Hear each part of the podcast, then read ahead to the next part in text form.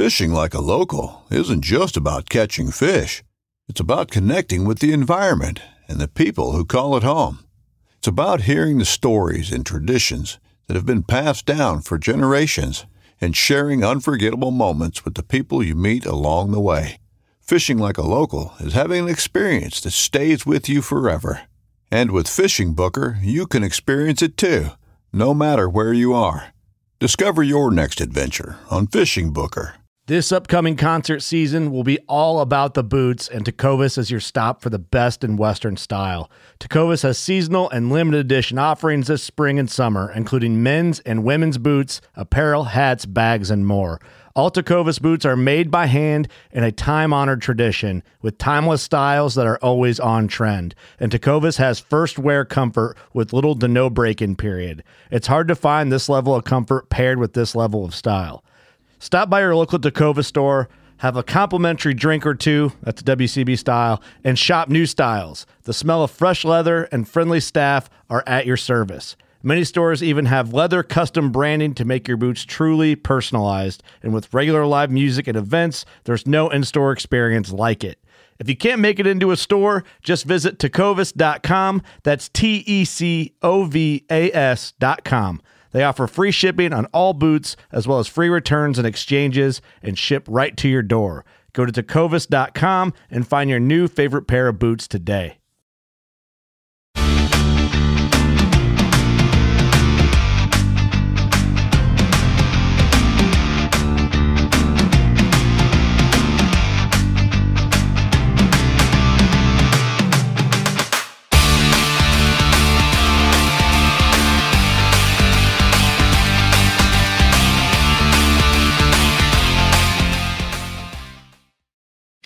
All right, I'm Chris Avina with American Outdoor News. Today we have Scott McClure of the Outdoor Tomorrow Foundation. Scott, thanks for coming on. I appreciate it. Thank you, Chris. I look forward to the opportunity to share our message with everybody out there. Now, you have a, a really an unbelievable uh, foundation that is beneficial to not just hunters, but outdoorsmen in general. Uh, how did Outdoor Tomorrow Foundation start? I know it started back in 81 or 41 years ago. Right. So the original name and, and, the official name is the Dallas Ecological Foundation. And we worked with the Dallas Safari Club. That's our largest donor over time. And as we grew our program, Outdoor Adventures, which we'll talk about, engaging youth in the outdoors, um, it became a bigger program than just the Dallas area. And so having that Dallas name uh, was kind of holding us back, if you ought to have schools in Houston that go, oh my gosh, we know what something from Dallas. So yeah. we used a, a, DBA, doing business as the Outdoors Tomorrow Foundation. And you can look at our charts. Boy, we just took off after that. Now we're in 45 states, not just in the Dallas area. So yeah, it started a long time ago, but officially in 1991, we started with the education program. And then about 10 years ago, we figured out the, the secret sauce. And that's when everything exploded for us. Well, I looked at uh, your your map of the concentration of where you're located, and you're you're in close to 800 schools. It shows a, a heavy concentration in the Texas area, and then it just explodes out of there. Yes, sir. We started in Texas, of course, and then we didn't realize it was uh, going to be a greater uh, uh, impact. And just to kind of share a story, uh, I had a school call me. It was Westbrook High School, and I know of a Westbrook High School in Houston. I said, "Yeah, Texas Parks and Wildlife will do your teacher training, and you're good to go." And he goes, "Wait a minute, I'm in Westbrook, Maine." I'm at Maine. Oh my gosh! so we called the Maine Department of Conservation. They said, "Yeah, we can do the teacher training." And boy, did we realize, hey, we have something bigger than Texas, and that's now why we're in 45 states. Now, how do you actually go about finding the teachers for the program? So a lot of state agencies will try to get education programs and a lot of conservation groups will get education programs out to schools. But you got to find the school decision maker or otherwise it's not going to go anywhere. So we target physical education teachers and ag science teachers. We target principals and we target school administrator conferences. Mm-hmm. And we go to those conferences and do presentations. And it has just grown from there because we found the right decision makers in that group. And the focus is um, youth outdoor education, which is elementary school all the way up through high school, early college? In college, yes. So we target outdoor skill education. So we have over 34 units, but we do hunter education, we do boat education, we do shooting sports, we do the NASP archery program, we do 3D archery, fishing, fly tying, ice fishing, all the way to ATV safety. Uh, trapping is included in there for our states that have the trapping program. And then we have everything in between from camping, backpacking, orienteering, again, kindergarten through 12th. And we now have five universities that are using it as their PE course in college. Wow. That's, that's grown in leaps and bounds. It's taken time, but I mean, you really cover the gamut it, it's exciting when you hear about that kindergartner or whatever it may be that finally got a chance to go outdoors and investigate the outdoors, all the way up to that middle school, high school kid that is not involved in school. And all of a sudden you hear now they're buying rods and reels or buying archery equipment. And the parent goes, I'm excited that my child's involved, and the parent gets involved too. Yep. So we call it a two for one program. We not only get the child, but we get the parent involved in the outdoors. Well, I read an article in uh, American Outdoor News magazine last uh, last issue uh, about um, uh, survival training, starting yes. fires, uh, how to survive in the outdoors. You teach that as well. That's amazing. Yeah, the survival unit is amazing unit because most kids don't have any concept. They all they know is what's on their phone, and the information they get on their phone really is not the best thing because in any survival situation, you have to survive with what you have. Yep. You know, it may it may be what's in your car or in your backpack, and that's it. And that's how we teach it. Make them think outside the box. Say, here's your situation. How are you going to make it? And uh, hopefully, we never have a child in a survival situation, but we know someday these children may be in that situation, and they will yeah. use these skills to survive. Yeah, you never know what life is going to bring you. I mean, it throws you a curveball. You learn stuff at an early age. You may find yourself in a position 10 years from then, 15 years from then, and and that training stays with you. You know, along with that survival skills, we've been in around the program long enough that we have students that now have children, and I'll I'll see them or they'll tell us stories. Oh my gosh, I now took my five year old fishing because I remembered how to tie knots and what to do from the class that I took 10 years ago. So we see all of our units as lifelong units that they'll use forever. Uh, and we take the place of physical education. Not everybody's going to play basketball or football their whole life, but no. they can enjoy archery and fishing and camping in the outdoors forever. Absolutely. I, have uh, been enjoying the outdoors since, uh, God, I was uh, eight, 10 years old, somewhere around there. Uh, thankfully, I had uh, uh, an uncle that was an outdoorsman, and he introduced me to camping, and he took me on my first hunting trip, and uh, it was just a great experience growing up in the outdoors. Well, and see what you've experienced is similar to my life. I had a mentor. I had someone that would take me. And the what we know today is true is over 50% of the students in our program have no one that will take them in the outdoors. And, you know, 25, 30, 40 years ago, we had mentors that would take us, our aunts, our uncles, or grandparents, or a neighbor. But that's not the way it is now. And so if these children are not introduced to the outdoors and not introduced to wildlife conservation and Pittman Robertson laws and where funding comes from and how we can support wildlife and the truth about gun safety and the truth of, if we don't do it, who's going to do it. And we are the only program in America that targets the general population through public schools. Yep. So it might, uh, and and I'm sure a lot of kids fall into this category as well. Uh, my dad was a sports guy, football, baseball, basketball. Um, he was a police officer. Um, so he introduced me to sports at an early age, but he wasn't an outdoorsman and God forbid I ever touched his gun, I was I was in trouble. yes, sir. so he never took me to the range. He never took me outdoors. But you know, I had other family members that did introduce me to camping and hunting and shooting, and you know, so thankfully, um, you know, there's always uh, someone in the family or or yes. a fan, uh, family friend that could take you outdoors. And now there's organizations like Outdoor Tomorrow Foundation that can teach kids at an early age and get them outdoors and get them camping and teach them how to light a fire. Uh, that's that's the great thing about organizations like yours. Uh, I'll share just a quick story that goes right along with that. Long story short, here's I had a student in my own class when I taught the class that was gothic and didn't fit in the school, and he had long black hair, black fingernails, and hated school. He was a senior. It was a single parent situation, but he had to have PE credit to graduate. He gets into my class, he's cussing me, he's cussing the school. He just had a horrible attitude. But things changed because someone taught him how to fish in the class. He came in one Monday morning. He goes, You'll never guess what I did this weekend. I'm like, Oh my goodness, I really don't want to know what you did. And he goes, I went down to the store, bought a rod and reel, and he started naming all the ponds he was fishing in. And he was trespassing on every single one of them. You know, I couldn't condone that, but the point was this no one had taught him how to do it. He didn't know what to do. And once he learned how, he had a new passion.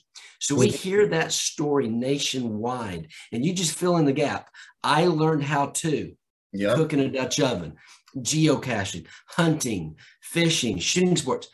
These kids are thirsty and hungry for the outdoors, mm-hmm. and we're just trying to provide them that activity and, and that and the skill. What's your favorite aspect of the organization? My favorite aspect really is changing kids' lives, and I, we do it through the outdoors. Uh, you know, if a child says, uh, all I want to do is just play video games and I, I don't want to be in school. I hate being involved with athletics. I'm not competitive. I'm I'm overweight or because of my skin color, I don't fit in here or because of my economic level, I can't do this. Well, that's wrong. Mm-hmm. The outdoors has no bias. Everyone can enjoy it. So my greatest part about it is seeing a child's life change by new skills in the outdoors. And again, like I said, if it's as simple as just going on a hike, great. All the way to I'm now hunting, I'm going hunting all over the world, or I'm now boating and fishing. That's that's what I love. You know, I went on a hike this weekend, and you know, I go to the gym every day, so I think I'm in okay shape. My legs were like lead. it's a yeah. different type of workout. yes, sir. Yes, sir. Yeah. And, you know, getting outside, we already know the health benefits from it, from the sunshine and the fresh air and just opening up your mind. There's a concept called, you know, open play or free play. And a lot of schools are so rigid, you don't get that. But when you get outside, it's open to everything. You can explore and do things. It's not so structured. And uh, it really has a lot of health benefits to it. Now, um, do you organize trips for the kids as well? Or like hikes or hunting trips or fishing trips? So the curriculum has over 290 lessons. And what we do in the curriculum is we build in opportunities for outdoor uh, adventures beyond the classroom. But we challenge the teacher to work with local conservation groups, work with your National Wild Turkey, your Trout Unlimited, or whichever group is in your area to provide those activities because we're a very small nonprofit. We can't provide an activity everywhere. But what we have found is a lot of the schools will then want to go on fishing trips. They want to go on hunting trips. They want to go uh, on a camping trip. And all they got to do is partner with so many local conservation groups. And that's one of the things we do is we work with conservation groups to recruit new schools because they want to work with children, but they don't know how or they don't know where. Well, work with us, we'll get connected to a school in their neighborhood. And now that they can start doing those activities together. Do you work with the Boy Scouts, Girl Scouts, Cub Scouts? Do you work with them?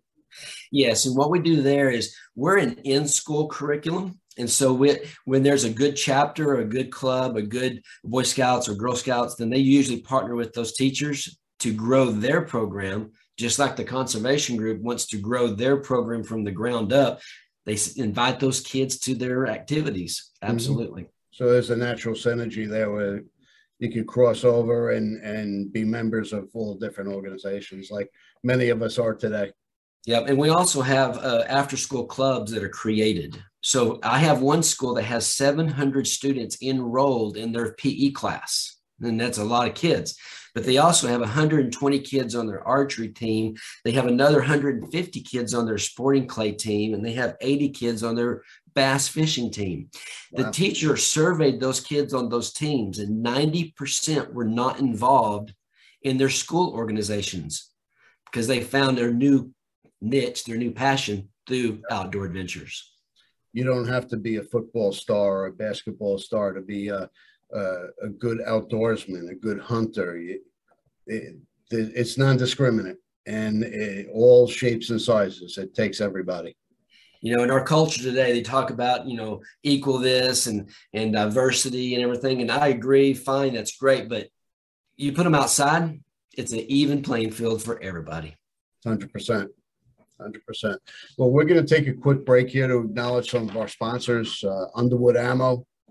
Always a standard of excellence excellence uh, outdoor tomorrow found uh, uh we're partners with the outdoor tomorrow foundation obviously. And um, uh, oh geez, I'm I'm I'm drawing a blank. Pyro Putty, Phone Skope, great products, and um, Hunt of a Lifetime. And we'll be right back. Okay, and we're back. Scott, uh, I got to ask you, um, how fast is your organization growing? We grow by the by the pace of our fundraising. Uh, we are a nonprofit, and what we do is we have lots of different fundraisers and things. But you asked how fast we're growing. We've been growing by 30% annually. And even during our COVID years, the last two years, we've added over 100 new schools to the program.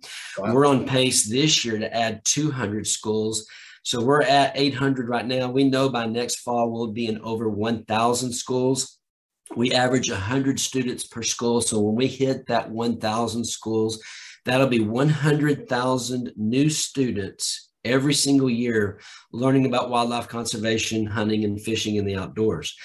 So we're growing right now extremely fast. Uh, we have folks all over the country that are helping promote us through different organizations, different uh, conservation groups are promoting us uh, through podcasts like yours today. You know, there may be people that hear about this program and say, "I want this in my school," and that's what we do. Is we just need a good contact at that school, the right decision maker, and we can make it happen. So, we have. Uh, schools in Canada and in, in Europe that are wanting our program. So we may be international here real quick.